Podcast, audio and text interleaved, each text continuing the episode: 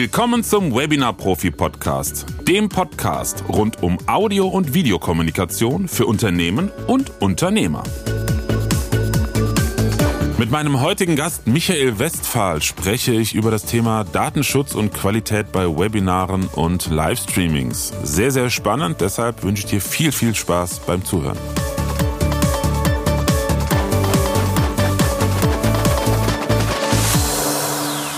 Mein Gast heute ist Michael Westphal. Er ist Gründer und Geschäftsführer von TV1. TV1 ist seit 1999 auf dem Markt, also seit 24 Jahren schon als Livestreaming-Anbieter.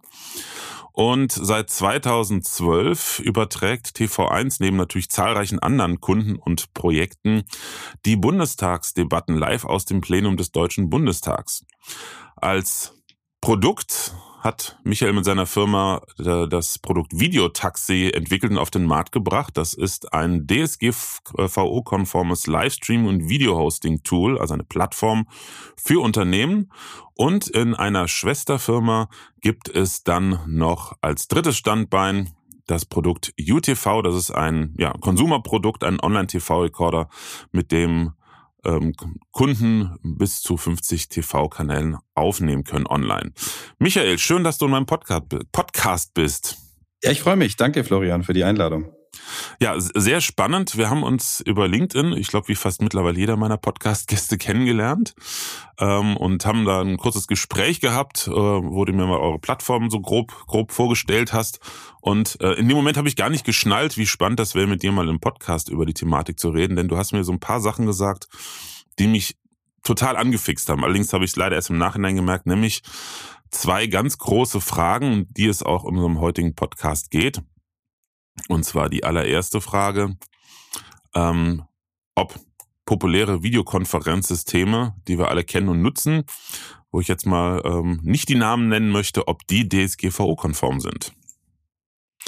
Das sind sie nicht. Ähm, sie behaupten es zwar, aber sie sind es nicht. Es hängt damit zusammen, dass die IP-Adresse der Nutzer über, ja, ohne die Zustimmung dieser Nutzer nach USA transferiert wird. Und äh, in diesem Fall ist jetzt gar nicht so entscheidend, dass es nach USA geht, sondern dass diese Unternehmen ihren Sitz in den USA haben.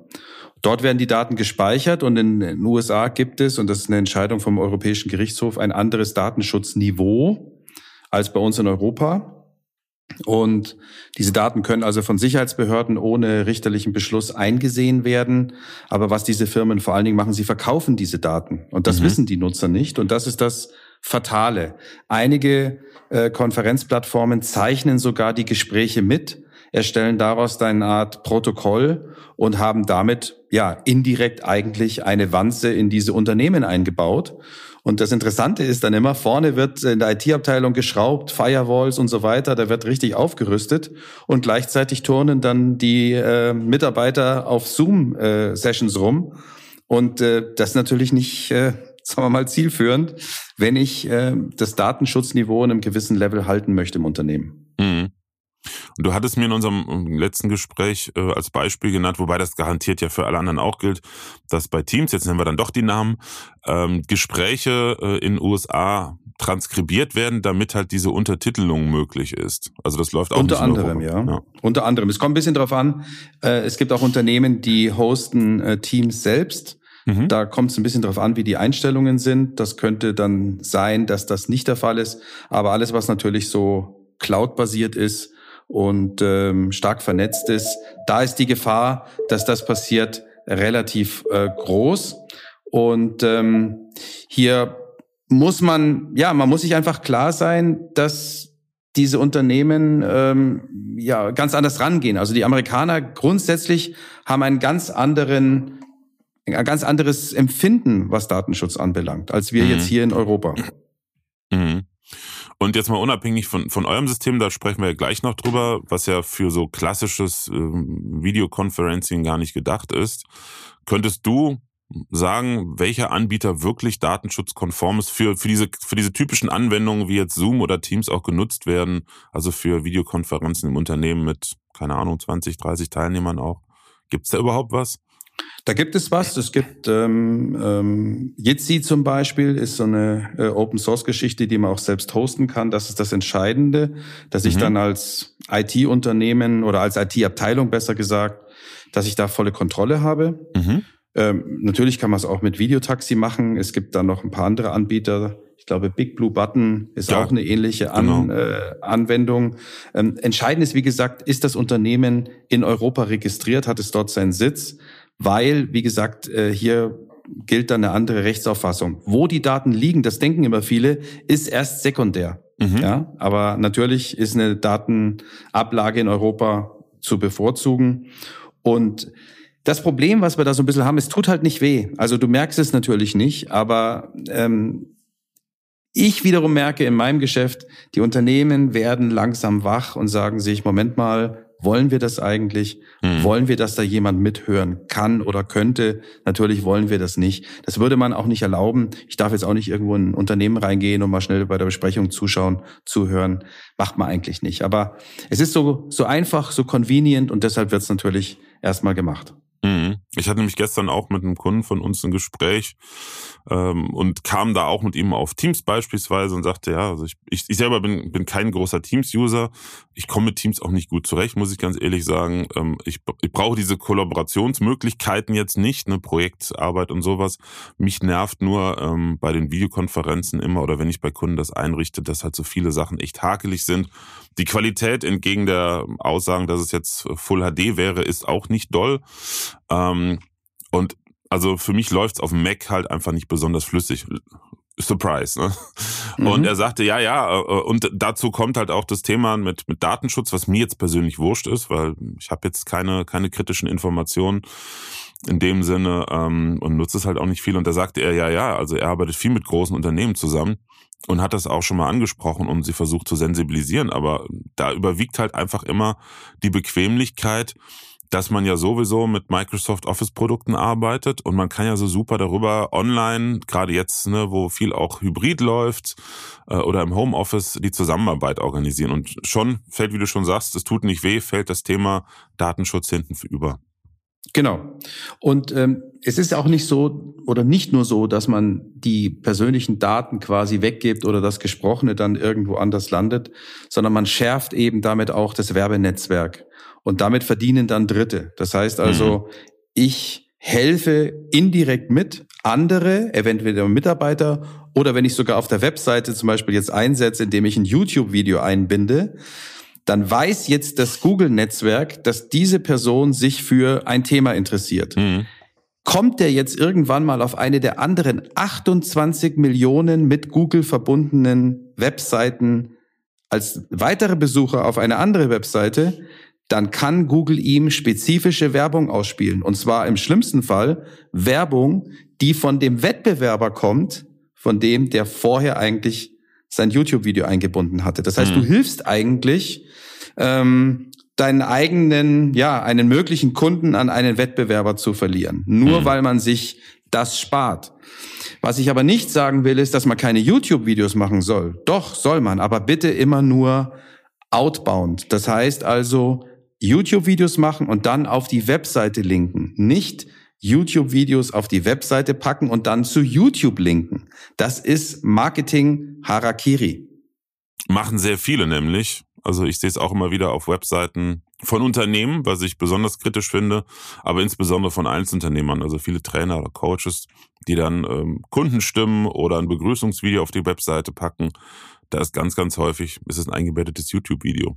Ja, an der falschen Stelle gespart und gleichzeitig treten sie als Datenhehler auf. Das ist jetzt ein hartes Wort, aber ähm, ich kann eben nicht verhindern technisch, dass die IP-Adresse beim Webseitenaufruf schon übermittelt wird, ohne dass das Video angesehen wird. Der mhm. Player hm. wird geladen, die IP-Adresse des Nutzers geht schon rüber, das Unternehmen denkt sich nichts dabei und hat, wie gesagt, einerseits auch die Daten dann übermittelt. Bei übrigens äh, Minderjährigen und, und äh, nicht voll Geschäftsfähigen ist es sogar verboten. Ja, mhm. die können diesen Vertrag gar nicht einschließen. Jetzt weißt du natürlich auch nicht, ist jemand jetzt 16 Jahre alt, 15 Jahre alt etc. Aber auch hier, wenn man also damit rechnen muss, dass man nicht 18-Jährige auch auf der Webseite irgendwie erwischt, dann sollte man das gar nicht tun. Mhm. Weil deren, deren Informationen, deren persönliche Daten landen auch in dem Werbenetzwerk. Und ich weiß nicht, ob man da als Unternehmen äh, irgendwie beitragen sollte. Mhm. Ich sag nein.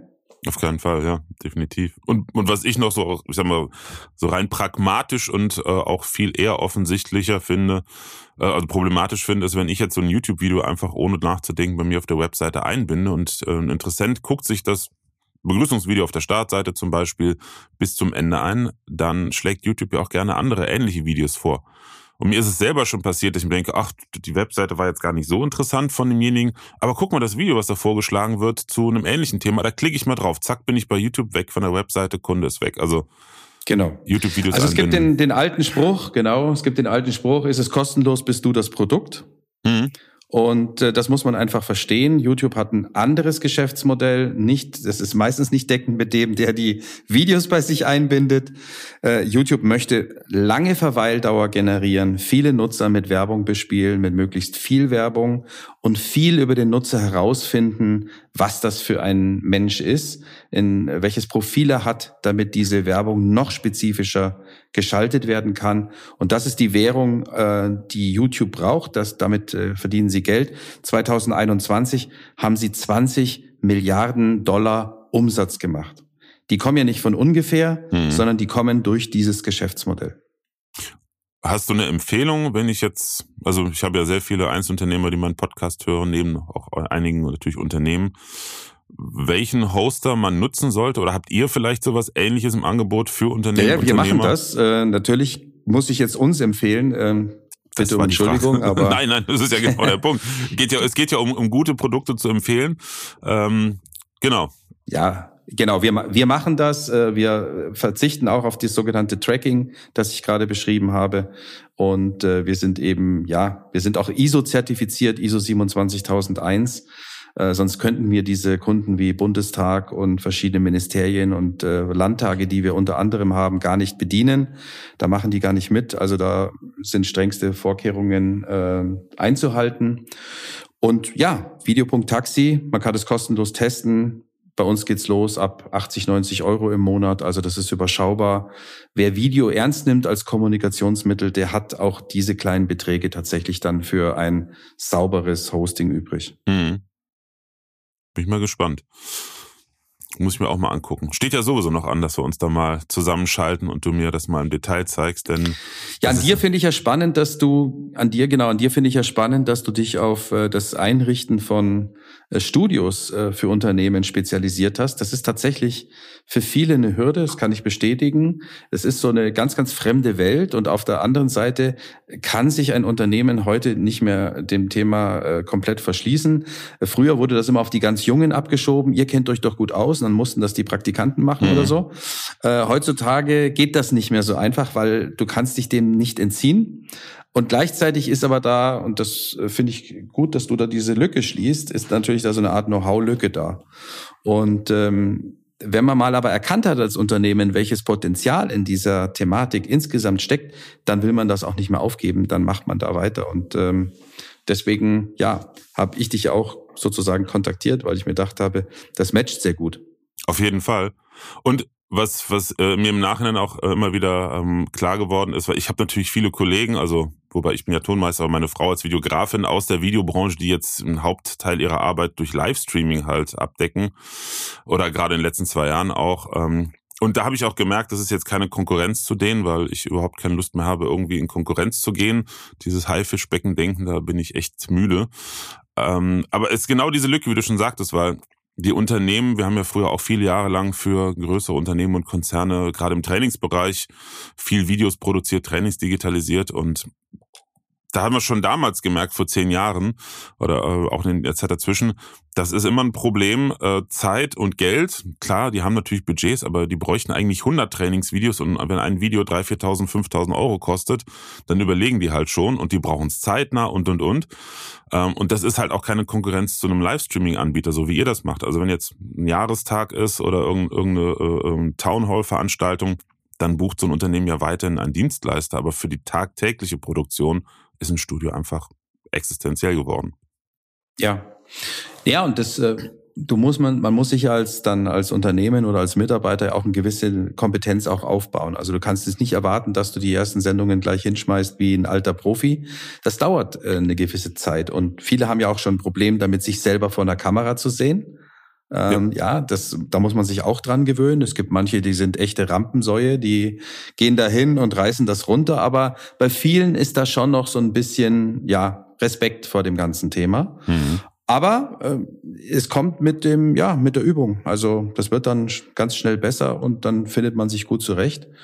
Und auf der anderen Seite glaube ich ja, dass auch Kunden das schon erwarten. Also es gibt so gewisse Dinge, die erwartest du, ja, dass du so How-to-Videos hast oder dass ein Produkt eben einfach gut vorgestellt wird ähm, in einem Video. Das ist das, was ich erwarte. Was nicht mehr erwartet wird, sind diese Sachen, die es früher gab, Heldentaten der Geschäftsleitung.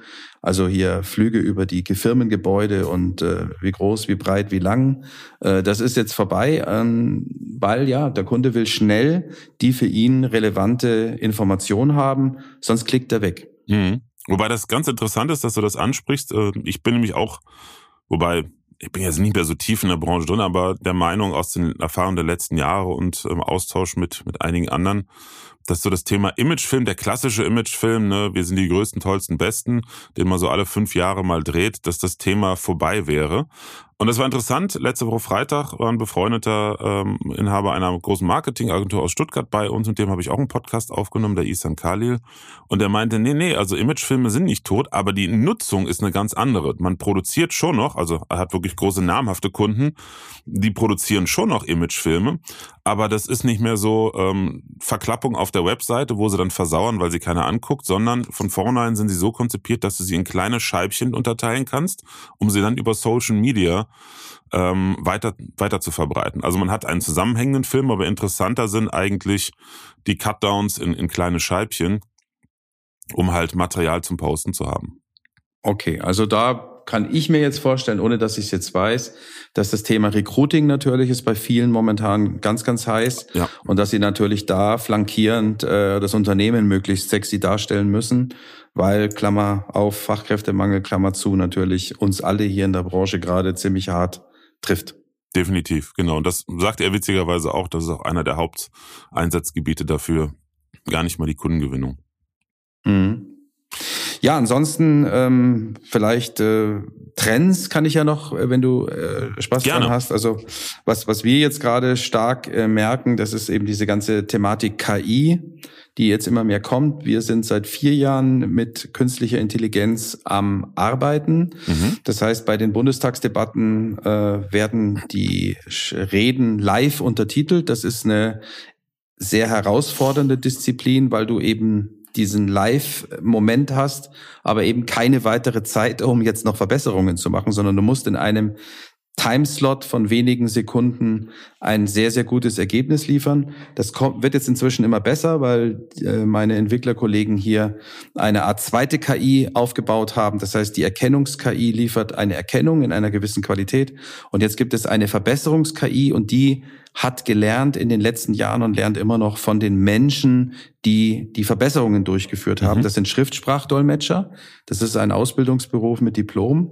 Und äh, diese Fehler, die da mal korrigiert wurden, die die erste KI gemacht hat, die sind inzwischen in der korrigierten Form in der zweiten KI implementiert und dadurch ist die Fehlerquote jetzt schon deutlich gesunken und wird immer besser.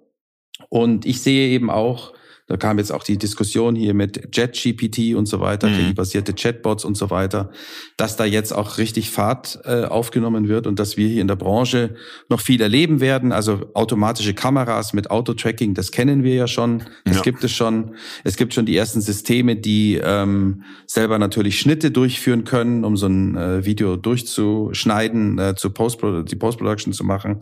Jetzt habe ich gesehen, äh, es gibt einen Anbieter, da kannst du einen Text eingeben und dann spricht ein Avatar Avatar deinen Text in ja. 50 verschiedenen Sprachen. Auch schon gesehen. Ich habe mir die englische Version angeschaut, die ist okay. Ich habe es dann mal auf Deutsch probiert, das ist dann nicht mehr so okay, mhm. weil so diese Lippensynchronität für die deutsche Sprache von dem Modell anscheinend noch nicht optimal adaptiert ist. Aber das kommt ja alles. Also man, wir dürfen nicht vergessen, wir haben in der IT ja äh, jetzt keine lineare Entwicklung, sondern wir haben eine teils exponentielle Entwicklung, was äh, die Themen anbelangt. Und das wird dann nicht mehr lange dauern. Dann werden sehr, sehr viele Prozesse, die wir jetzt noch manuell machen, äh, von einer Art KI-basierten Assistenz dann fertig umgesetzt, ohne dass wir das jetzt noch groß hm. beeinflussen wollen. Spannend. Genau in, in die Richtung oder die Richtung Zukunft und Trends hätte ich nämlich auch noch eine Frage, die mir gerade eingefallen ist, weil da habe ich witzigerweise auch letzte Woche mit dem Isan Khalil drüber gesprochen, äh, dem, dem Marketing-Kollegen, äh, und zwar das Thema Metaverse. Was glaubst du, passiert da? Hm. Ja. so habe ich auch reagiert, als er mich gefragt hat. Also die Frage kam von ihm. Die, ja, die Frage ist ein Brett, ähm, weil die kann man ja nicht so leicht beantworten. Also ich habe ja schon früher viele äh, Prognosen abgegeben. Ich habe mich meistens getäuscht, aber im Zeitrahmen. Mhm. Also ich habe ja ganz früh habe ich ja behauptet, irgendwann ist das Fernsehen weg und habe damals aber gesagt, in zehn Jahren aus der Sicht 99, muss man sagen, wilde Internetzeit und so weiter. Ähm, Fernsehen heute, wird äh, auch weg sein, bin ich sicher. Kann ich dir auch sagen, ich habe einen guten Freund, der ist Regisseur in großen deutschen Fernsehsendern, auch öffentlich-rechtlichen. Der ist richtig tief drin, also der macht ganz okay. große Abendprogramme, äh, ähm, also ich meine Samstagabend Primetime.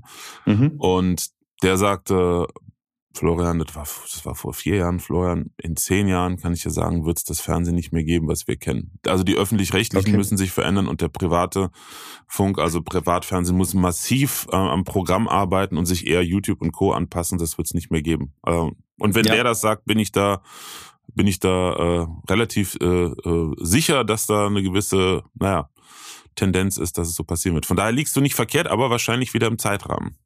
Genau, also ich habe mich damals äh, natürlich getäuscht. Ähm, ich muss jetzt aber bei dieser Frage ja Gott sei Dank nicht sagen, wann das kommt. Aber ich kann dir natürlich schon sagen, es wird kommen. Ähm, die äh, Verlockungen sind zu groß, als dass der Mensch äh, hier widerstehen kann. Und man muss natürlich auch sehen, jetzt wächst ja auch eine Generation ran, die ist noch viel tiefer in dieser digitalen Welt, noch nicht in der Metaverse-Welt, aber in der digitalen Welt, in der Nutzungsintensität, ähm, integriert, als ich das jetzt zum Beispiel bin. Dafür bin ich dann zu alt. Ich habe noch zu viel Spaß am normalen, nicht digitalen Leben. Mhm. Und für mich ist das sozusagen eher äh, eine Art, ja, läuft als äh, Zweitrauschen mit. Aber es gibt halt Menschen, die wachsen jetzt damit auf und für die ist das, äh, ja, sobald das da ist, äh, werden die das annehmen und dann wird es interessant werden. Die Frage ist, wird sich da jetzt Metaverse, also sprich das Facebook-Modell oder das Meta-Modell durchsetzen? Oder ist es vielleicht ein ganz anderer Anbieter, den wir noch gar nicht auf dem Schirm haben? Ist es dann eine Google oder ist es eventuell eine Open AI, die mit ihrer KI eventuell dann auch 3D-Welten und so weiter bespielen? Wir wissen es nicht. Mhm. Aber dass der Mensch affin ist äh, in eine komplette zweite Welt abzutauchen, ähm, je besser das dann dargestellt wird, das ist so sicher wie das Amen in der Kirche und wird kommen. Was das dann für Implikationen wiederum hat auf unser Leben, auf die Gesellschaft, auf den Mensch in seiner Entwicklung, das ist dann die zweite spannende Frage. Da gibt's aber ja, glaube ich, schöne Lektüre durch Ray Kurzweil, Singularität, glaube ich, äh, gibt's das im Buch und ähm, auch andere natürlich. Das ist eine philosophische Frage. Hm. Da braucht man, glaube ich, einen extra Podcast für. Mit Sicherheit. Also ich bin, ähm, habe auch keine hundertprozentige Prognose, dafür bin ich nicht zu sehr drin. Äh, interessant war auch wie, wieder äh, Isan letzte Woche meinte, er glaubt nicht daran. Ähm, eher aus vergangenen Erfahrungen auch mit sowas wie, wie Second Life und so. Ähm, mhm. Wobei er auch sagte dann, ja, ne, ist natürlich eine Altersfrage. Ich denke, es wird kommen, aber ähm, ich glaube nicht, dass es etwas Flächendeckendes wird, wie jetzt zum Beispiel jeder hat ein Smartphone. Und zwar denke ich, dass es basierend auf den Erfahrungen der letzten Jahre durch die, durch die ähm, Corona-Zeiten und durch die Kontaktbeschränkungen doch klar geworden ist, dass Menschen Kontakte brauchen. Es wird sicherlich Menschen geben, die sich jetzt schon einigeln und zurückgezogen haben, die dann aus welchen Gründen auch immer Probleme haben, soziale Kontakte zu pflegen, mit anderen Menschen Zeit zu verbringen und die dann darin aufgehen. Und es gibt bestimmt auch einen Anteil der Gesellschaft, gerade die Jüngeren, die, sage ich mal, so dazwischen sind aber ähm, dass, dass Menschen jetzt, wie es in manchen Dystopien dargestellt wird, ne, so völlig in der, in der virtuellen Welt versinken und sich nur noch aufs Wesentliche konzentrieren, da verkümmern wir. Also es ist ja nicht vergleichbar mit dem sozialen Kontakt. Also ich weiß, wir hatten nachdem, nach, ich glaube nach dem zweiten Lockdown oder so, hatten wir, eine, als es wieder alles möglich war, äh, einen ganzen, ganzen, äh, äh, eine ganze Ladung Freunde eingeladen und bei uns zusammen gekocht und so. Und alle waren so glücklich, endlich mal wieder Menschen und zusammen. Gut, ich bin jetzt auch nicht Digital Native, ne? Ähm, also mhm. bin jetzt auch nicht Anfang 20. Aber auch an unseren Kindern, die jetzt 17, 19 und 20 sind, habe ich das gesehen, wie sehr die drunter gelitten haben, keine sozialen, echten Kontakte zu haben. Also am Anfang fanden sie es toll, ne? Homeschooling über Zoom oder Teams. Und irgendwann hat sie nur noch angekotzt. Sie wollten ihre Freunde wiedersehen, wollten rausgehen, was erleben. Von daher bin ich da, bin ich da sehr, sehr äh, zwiegespalten. Also von der technischen Entwicklung und da der Fortschritt immer weitergeht, ja, aber flächendeckend kann ich es mir nicht vorstellen. Und dann ist auch die Frage, ne, im Unternehmenskontext, um das nochmal gerade in die Richtung zu schieben, ähm, ob sich das auch flächendeckend durchsetzen wird. Es wird wahrscheinlich ein, ein, ein Spielfeld sein, was noch dazukommt. Genau, die, die Frage wird sein, also ich setze ganz stark auf die sogenannten Wearables, also ich setze auf die Brille mhm. als äh, dann das äh, Smartphone ablösende Gadget äh, schlechthin, dass du das dir natürlich nochmal einen ganz anderen Nutzungsgrad bietet. Das heißt also, jetzt legst du das Smartphone noch ab und zu weg, aber die Brille wirst du dann wahrscheinlich den ganzen Tag aufhaben und du wirst lernen müssen, mit diesen Informationen, die dann kommen, auch umzugehen. Wir können das noch nicht, aber man muss ja auch sehen, äh, wenn du an die Entwicklung jetzt von vom Handy zum Smartphone denkst, äh, wie das damals war. Ich habe das ja wirklich mitbekommen. Ähm, da hat man sich das auch nicht vorstellen können, was die Dinge heute können. Und wenn du dann mal gewöhnt bist, dass dir sozusagen Informationen räumlich, visuell noch stärker auch über Augmented Reality eingespielt werden, bist du natürlich meiner Meinung nach viel mehr bereit, in so eine Art virtuelle Welt dich dann auch dort zu bewegen. Hm. Und dann wird die Frage sein, zieht das Internet quasi in diese virtuelle neue Welt, Klammer auf Metaverse, Klammer zu, um. Das könnte passieren. Mhm. Dass es eigentlich gar nicht mehr spannend ist, so wie wir das jetzt hier machen, 2D, ähm, ohne dass ich dich jetzt in 3D immersive im Raum mit deinem ganzen Büro und allem drum und dran so wahrnehme, als wenn du hier sitzen würdest oder ich bei dir, je nachdem, sondern ähm, eben dieses noch in Anführungszeichen langweilige, ja, mhm. was wir äh, so flächig gerade haben. Es könnte nämlich so attraktiv sein, dass gar nichts anderes mehr der Standard ist. Und ich behaupte ja, wir die das Alte noch kennen, wir halten da noch fest und können uns das nicht vorstellen. Aber wenn du mal damit aufwächst, dann kannst du dir das andere nicht mehr vorstellen. Du willst nicht mehr zurück zum Wählscheibentelefon. Du mhm. willst nicht mehr zurück zur Druckerpresse, äh, zum klassischen äh, Bleisatz, sondern das ist vorbei. Und dann kommen neue Sachen. Mhm. Ja, spannend. Aber wie gesagt, ich glaube, die, die, die äh, Nebenwirkungen, da könnte man stundenlang drüber sprechen, auch ähm, weil es alles natürlich eine Schattenseite hat und ich bin da sehr, sehr skeptisch, dass das den Menschen gut tut, so in eine solche Welt zu versinken. Die, genau, die erste Diskussion haben wir ja jetzt äh, durch diese ganze KI-Thematik, äh, weil vielen jetzt klar wird und manchen noch äh, klarer, dass viele Berufe nicht mehr gebraucht werden. Mhm. In, in, in den baltischen Staaten gibt es äh, schon äh, KI, die spricht Recht.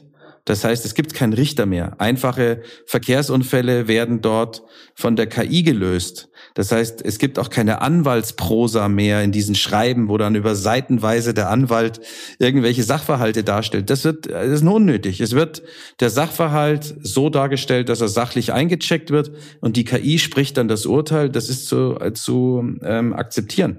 Und das ist jetzt ein Beruf, der äh, ist relativ, ähm, da brauchst du akademische Vorbildung, du brauchst mehr Examen und so weiter. Aber selbst da wird schon äh, KI eingesetzt, weil man sagt, wir sind überlastet, wir brauchen die Leute für die komplexeren Themen, für mhm. die schwierigeren Sachen, weil dort hängen wir. Und was machst du jetzt mit den ganzen Menschen, die keine Aufgabe mehr haben? Das wird die große Herausforderung unserer Gesellschaft in den nächsten Jahren, dass du ihnen eine sinnvolle und vor allen Dingen für sie als Mensch vor allen Dingen sinnvolle Tätigkeit ermöglichst, um es mal mhm. vorsichtig zu sagen. Ja, spannendes Thema, definitiv.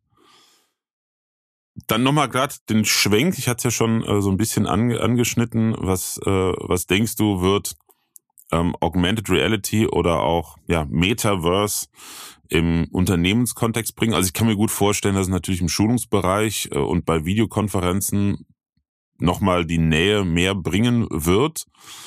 Ähm, ich bin mal gespannt, wie die technische Umsetzung aussieht. Bisher mit Avataren, die ja eher so aussehen wie ein 90er Jahre Computerspiel, zumindest bei denen, die ich bisher gesehen habe. Wäre es mal ganz spannend zu sehen, wie sich das entwickelt. Ähm, was glaubst du, wie da so der, die, der Zeitstrahl in den nächsten Jahren ist, wie schnell da was kommt? Ja, das ist jetzt schwer zu sagen. Ich bin, ich krieg, also ich selber bin jetzt noch nicht in der neuen Version von Metaverse unterwegs gewesen, deswegen kann ich jetzt nicht sagen, wie weit die sind. Aber ich nehme mal das Beispiel jetzt äh, deines äh, letzten Podcast-Gastes. Ähm, warum sollte dieses Unternehmen nicht sagen, wir machen jetzt statt einem äh, Imagefilm in mehreren Segmenten, bauen wir jetzt eine kleine äh, Metaverse-World auf, weil wir möchten gerne, dass die Interessenten, zum Beispiel neue Mitarbeiter, äh, uns über die Metaverse kennenlernen. Das ist eine mhm. Frage, wie da die Infrastruktur verteilt ist und äh, das hatten wir aber damals beim Internet ja auch. Wer kann es denn nutzen? Aber das wird kommen und zum Beispiel durch die Wearables. Und dann, ja, dann gibt's das Video nicht mehr, sondern dann gibt's einfach diese ja, Metaverse-Welt dieses Unternehmens und dann gibt es ein kleines Jobcenter und dann kannst du da hingehen und kannst dich unterhalten mit dem Chef, der ist natürlich nur virtuell da, der wird aber dann KI-gestützt äh, das Gespräch führen oder schon umgekehrt, die werden mit dir das Bewerbungsgespräch, das Assessment Center machen.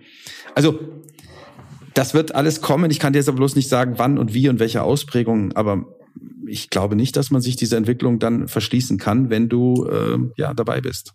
Und dabei nee, das denke ich auch nicht.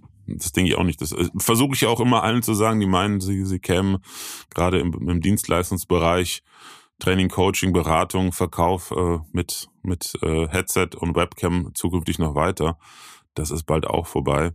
Ich, ich denke, der richtige Durchbruch wird kommen, a, wenn du selber irgendwie ähm, mit entsprechender Kameratechnik in 3D, ne, entweder Augmented Reality oder wirklich im, im Metaverse oder sonst irgendeiner Plattform in 3D sichtbar bist und andere auch. Also man nicht einen Avatar hat mit zweifelhafter Grafik, sondern wirklich man selber im Videobild drin ist. Ich glaube, das ist der große Durchbruch, gerade bei Unternehmen, wenn es um Schulung geht, weil dann hast du wieder so ein bisschen noch mehr die Nähe wie bei einer, einer Präsenzveranstaltung, was ja immer als Grund genannt wird, warum online nicht funktioniert. Ne? In Präsenz hat man mehr Kontakt. Klar, du hast dann auch jetzt nicht, nicht das Gefühl, du kannst dir nicht die Hand geben und sonst was, aber man sieht sich halt viel besser, man hat nicht nur diesen eingeengten Blick, wie man häufig mit einer Kamera hat. Also ja, aber online funktioniert, das ist ein Gerücht, dass Absolut. online nicht funktioniert, es funktioniert bloß anders.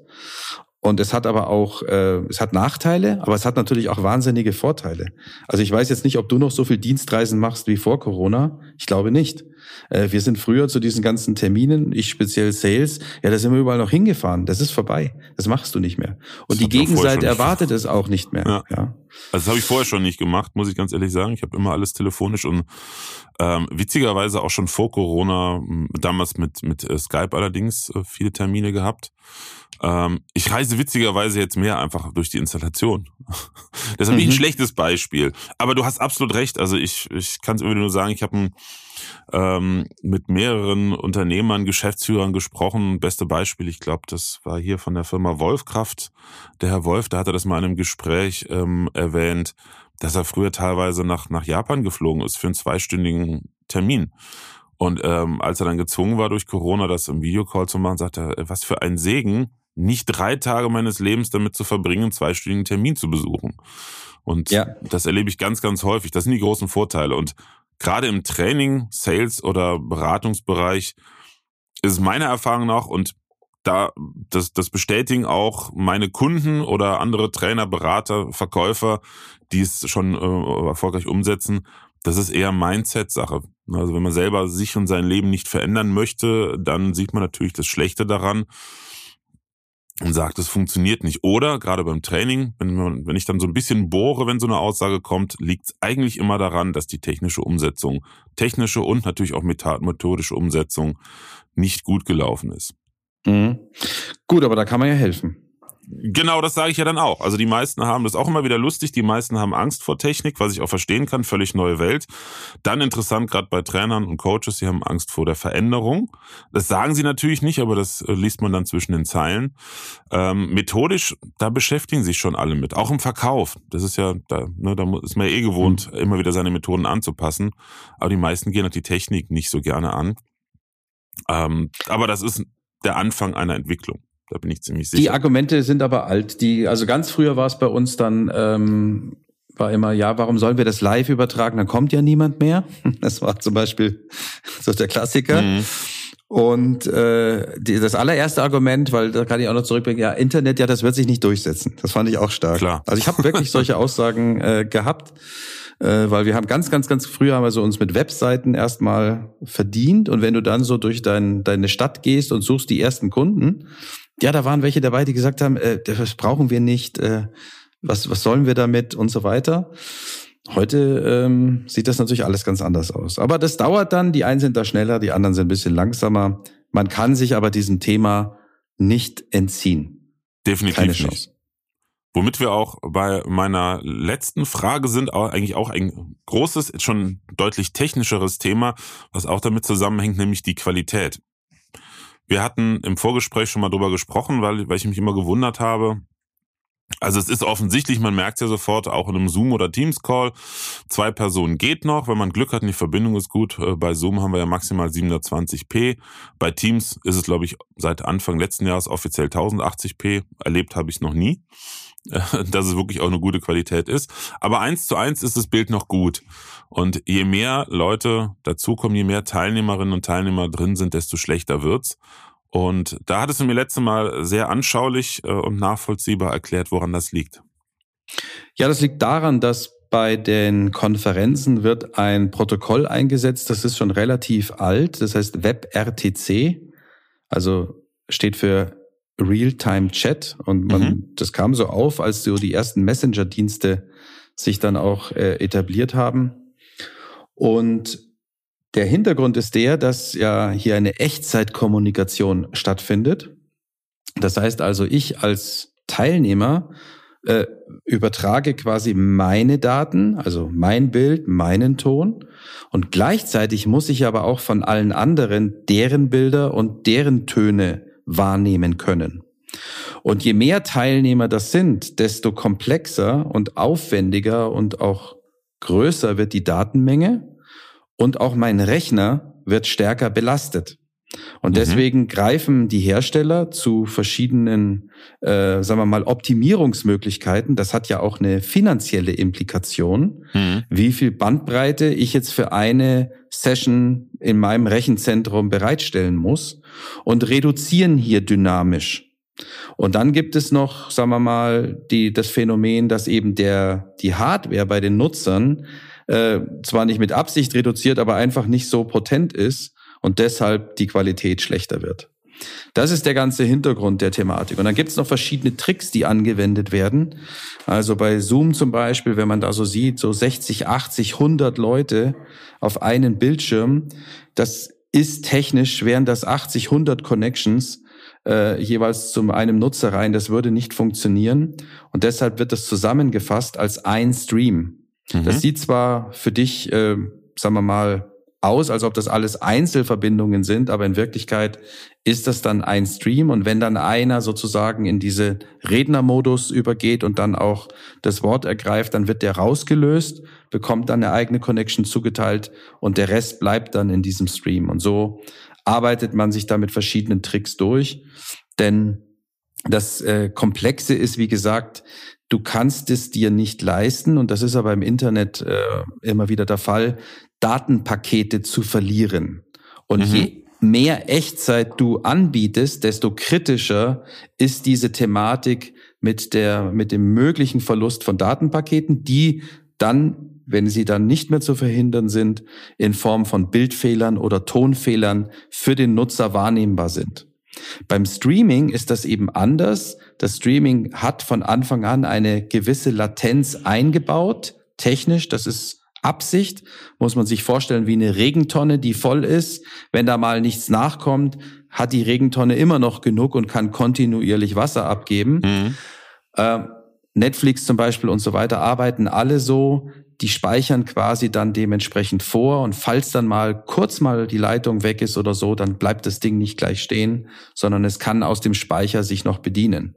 Bedeutet aber auch, ähm, die Latenz ist auch unterschiedlich beim Streaming. Das heißt, ein Nutzer hat 16 Sekunden, ein anderer 12, der nächste hat 32. Hängt ein bisschen ab, wie seine Peripherie aussieht, mit welchem Nutzer, wo ist er und so weiter. Ist aber nicht weiter schlimm, weil du hast keine Echtzeitreferenz. Mhm. Hier in so einem Gespräch wie diesem hier, was wir ja auch über ein WebRTC-basiertes Tool machen, da hast du die Echtzeitreferenz. Wenn ich jetzt drei Sekunden nicht antworte auf deine Frage, dann wirst du überlegen, äh, ist er noch da? Mhm. Was ist passiert?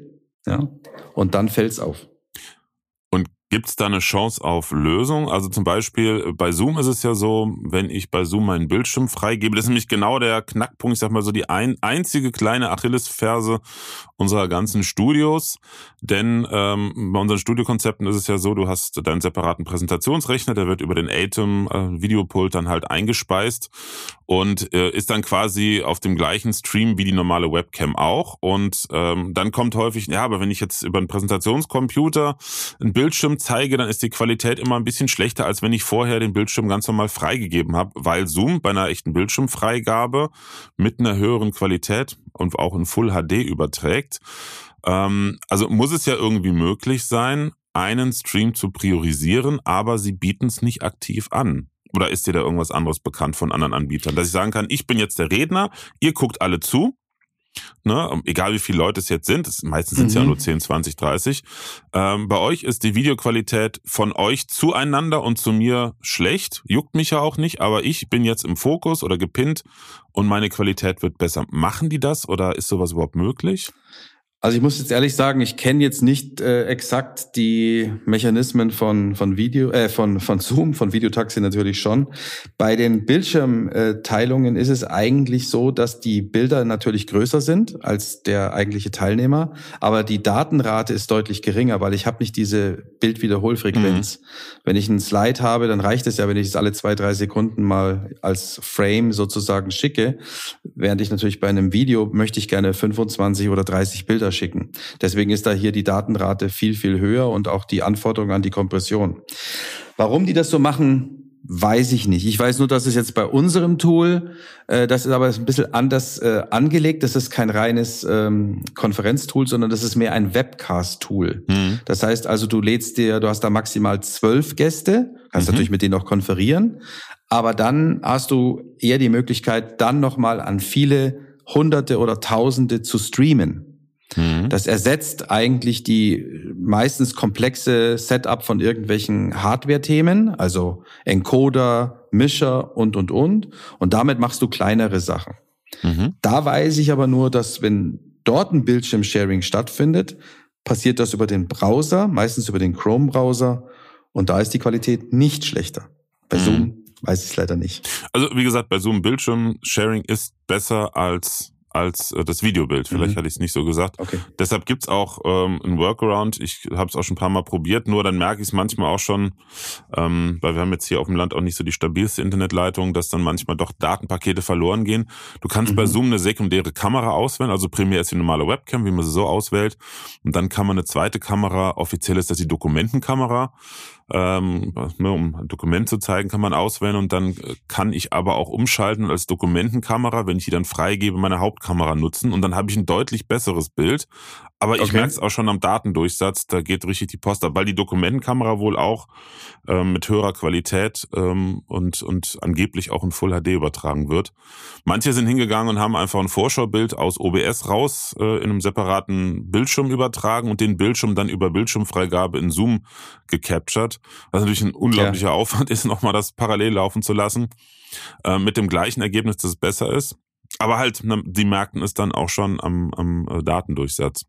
Ja, man, man muss ja auch, man muss auch sagen, man muss auch eine, auch eine Lanze brechen für alle Anbieter in Anführungszeichen und vor allen Dingen auch diese Massenanbieter wie Zoom, was die da äh, handeln äh, an Sessions am Tag und auch an Bandbreiten, das ist Wahnsinn. Also das mhm. darf man nicht unterschätzen. Äh, der Nutzer ist da relativ entspannt. Der sagt, ich will, dass das äh, eine Top-Qualität bekommt. Aber man muss auch mal sehen, was die da im Hintergrund eigentlich wuppen müssen, damit das so funktioniert. Und ich finde, dafür funktioniert sowieso sehr gut. Also im Großen und Ganzen, wenn man sieht, wie viele Hunderttausende da am Tag miteinander connected sind und was da im Hintergrund läuft, muss man immer sagen, Hut ab den Entwicklern, den Technikern, egal welche Firma dahinter steht, ob das Microsoft ist oder eben auch die alten Kollegen hier. Skype war ja früher eigene Firma, jetzt Microsoft. Auch Zoom, Hut ab, das ist nicht ohne. Mhm, ja, definitiv. Also ich frage mich nur, ob es eine, ob's eine Entwicklung gibt. Ich weiß nicht, bei Zoom, bevor, bevor der große Run durch Corona war, gab es bei Zoom äh, Full HD. Mhm. Und sie haben dann auch, ähm, ich glaube, haben sogar angekündigt, die Bandbreite deutlich runtergeschraubt. Mittlerweile bekommst du Full HD nur, wenn du einen Business-Account hast mit mindestens zehn ähm, ja. Abos im Monat. Das ist genau, das ist ein finanzielles Thema. Genau, man muss halt wissen, die Bandbreiten gehen dann hoch und dann, wenn du das allen Teilnehmern anbietest, dann geht das halt auch wieder exponentiell nach oben. Und deswegen wollen die das natürlich finanziell vergütet wissen. Es ist eine Aktiengesellschaft. Klar. Die müssen Gewinne machen. Deswegen kostet das mehr. Aber glaubst du, letzte Frage zu dem Thema, mhm. dass es, äh, weil du sagtest, es ist ja schon ein relativ altes Protokoll, dieses äh, Web-RTC oder RTC. Äh, glaubst du, dass es da Entwicklungen rein technisch überhaupt möglich ist, mit anderen Entwicklungen bessere Qualität zukünftig hinzukriegen? Oder ist ja. es ja, okay. ja, ja. Da ist optimiert. Ob das jetzt in dem Protokoll ist oder ob man hier an neuen Dingen forscht. Dieser Markt ist zu spannend, als dass man ihn sozusagen technologisch einfrieren würde, mhm. was die Entwicklung anbelangt. Ähm, wir werden in Zukunft, und da sind ja verschiedene dran, also ähm, verschiedene große Hersteller, das ist bei denen eines der Hauptthemen. Ähm, und stell dir nur vor, dass du KI einsetzt, die das Bandbreitenmanagement übernimmt mhm. noch besser, als es momentan stattfindet, weil noch viel mehr Messdaten da sind, viel mehr Erfahrungswerte. Also das alleine könnte schon ein Thema sein, wo man sagt, äh, da wird sich was tun. Und es ist alles qualitativ, technologisch besser geworden über die Jahre. Es ist nicht alles, äh, sagen wir mal, dann auch sinnstiftend besser geworden. Aber natürlich, die Technologie hat sich schon in den Jahren immer wieder weiter verbessert. Und dieser, wie gesagt, dieser Bereich ist zu spannend, als dass man ihn auslassen würde. Da kommt was. Sehr schönes Abschlusswort, Michael. Ich danke dir vielmals für deine Zeit. Sehr gerne, hat Spaß gemacht. Definitiv für die spannenden Insights, auch gerade so was technische Hintergründe betrifft. Auch für mich selber jetzt äh, in Kundengesprächen sehr, sehr spannend. Und wir bleiben ja sowieso in Kontakt, definitiv. Sehr und gerne. An alle Zuhörerinnen und Zuhörer, vielen Dank für deine, für deine Zeit, für das Zuhören. Ich freue mich wie immer über Feedback per Mail gerne an podcast.webinar-profi.de oder gerne natürlich auch eine Bewertung bei iTunes bzw. Apple Podcast heißt. Ich ver verwechsel das oder vergesse das immer, dass ja mittlerweile Apple Podcast heißt. Gerne auch eine schriftliche Bewertung. Und wenn du ein Thema hast, zu dem du mehr wissen möchtest, so dass ich äh, da einen Podcast darüber berichte oder vielleicht auch einen passenden Gast zu finde, dann schreib mir deine Anregung bitte auch gerne an podcast.webinar-profi.de. In diesem Sinne, vielen Dank und ja, bis zum nächsten Mal. Tschüss. Präsenz war gestern. Online ist heute.